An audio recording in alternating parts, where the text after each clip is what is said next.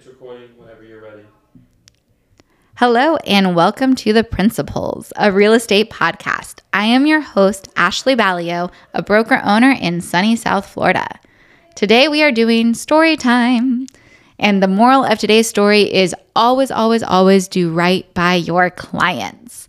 Today I am going to tell you about my very first buyer. They are fantastic people who knew I was new to the game and trusted me with their very first home purchase. Thank goodness I had a great team behind me, and it did help in a lot of ways. But people cannot save you from yourself, and you do not know what you do not know. So we had a great deal. I did all the normal things. I showed them all the properties. We found what they wanted in their target price point. We made the offer. We went under contract and it was mostly okay.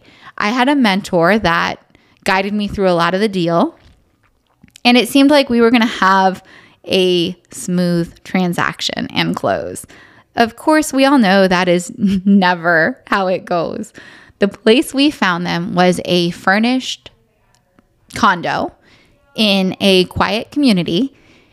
And we thought, okay, great. The sellers have already moved. They were in Italy and the place is furnished. Things seem smooth. Looking at our very busy schedules, we thought it would be smart to do the walkthrough a whopping 48 hours before closing. Here's your lesson today, and the reason I only, only, only ever do my walkthrough immediately before closing when you still might have a shot at stopping the wire or maybe holding the other side's feet to the fire, saying X, Y, and Z is not in the condition that it was at the time of offer. And we do demand correction, whether that be through delayed closing or a holdback in escrow. So, if you are doing a walkthrough and you come into a property and it does not look the way it should, if there's damage, if there are items missing, the trick that I like to do is call one of your local experts on speaker have the conversation in front of them. They, if your experts are good and know you, they know to inflate these numbers while you are having the conversations because just like no real estate transaction is ever super smooth, no bid for repair is ever as cheap as you think it's going to be. So basically, even on a walkthrough I did just the other day, there were some electrical issues. I was able to dial up the electrician on speaker and be like, hey, there are some lights flickering that were not flickering when we made these offers. We're concerned it's a big problem. He said, you know what? It's more than likely just the fact that they are now having LED bulbs on a very specific sort of dimmer switch. And since those are not typically compatible, you have old technology versus new, we're going to recommend switching out your dimmers. It's going to cost 175 a piece. So at that point, we agreed to the 350 holdback on escrow. Closing was not delayed and my buyer was protected. That is what I know now as an agent. But not on this day, not on my first sale. What happened is we did our walkthrough two days before on this fantastic furnished apartment. But when my buyers had walked in after closing, after the wire had been released, after the seller had all their money, they walked into an empty apartment. And like that that's depressing. Furniture is expensive. That would have been traumatic in itself. But not only was the apartment empty, there was a stripper pole mounted in the center of the living room. And let me tell you, it was not there when we saw the apartment at any time prior. It just wasn't. And so there was a stripper pole in the bedroom and I think a bag of porn. Pardon my French, but um, X rated DVDs, I think is a nice way to say that basically uh, they went from having a really cool nice furnished apartment to having a bit of a tawdry love den that they had stumbled upon. And needless to say they were not thrilled. So i tried to be cool about it when they called and told me like hey so we're here now and everything's gone.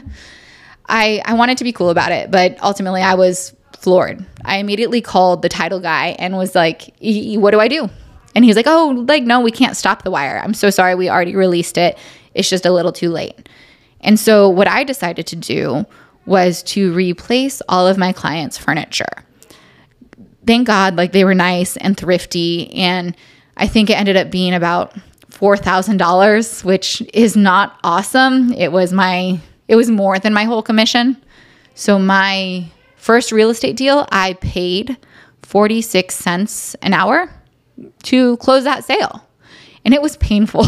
I'm not I'm not going to lie, it's awful. You're like you're getting started, you're excited about your first check. You're already sharing a huge portion of your commission, but you do what's right. You do what's right by your clients. They trusted me to protect them on that purchase. Had I been more experienced, I would have insisted that the walkthrough be very tight against the closing because then the exotic dancer who owned the unit would not have been able to share the lock combination with her exotic dancer neighbor. And they would not have been able to steal every piece of furniture and add back that very taunting pull in DVDs. So some lessons in real estate are more pointed than others. But the big one I took from that in the moment was you have to be able to sleep at night. You have to do right by your clients.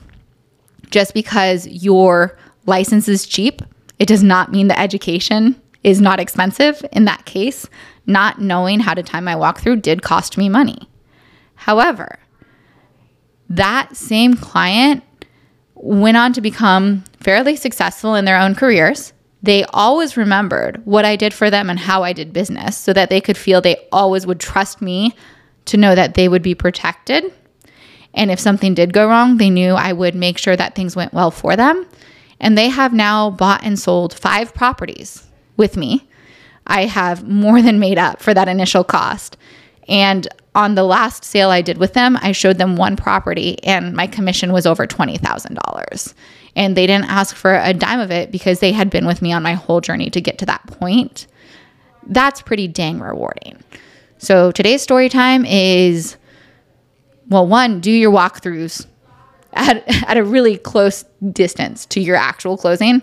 But two, just do right by your clients. Integrity pays off 100% of the time. And even if it's not a monetary payoff, it's the integrity to be able to stand in front of any client you have and promise that because they chose to work with you, their interests are protected. They are safe because of who you are. And if you can't honor that as true, you probably won't be able to convert your sphere and your contacts to clients as easily as, well, I do. And it's because, again, people should feel lucky to work with me because they will be safe. And I hope that your clients say the same about you. Have a great day.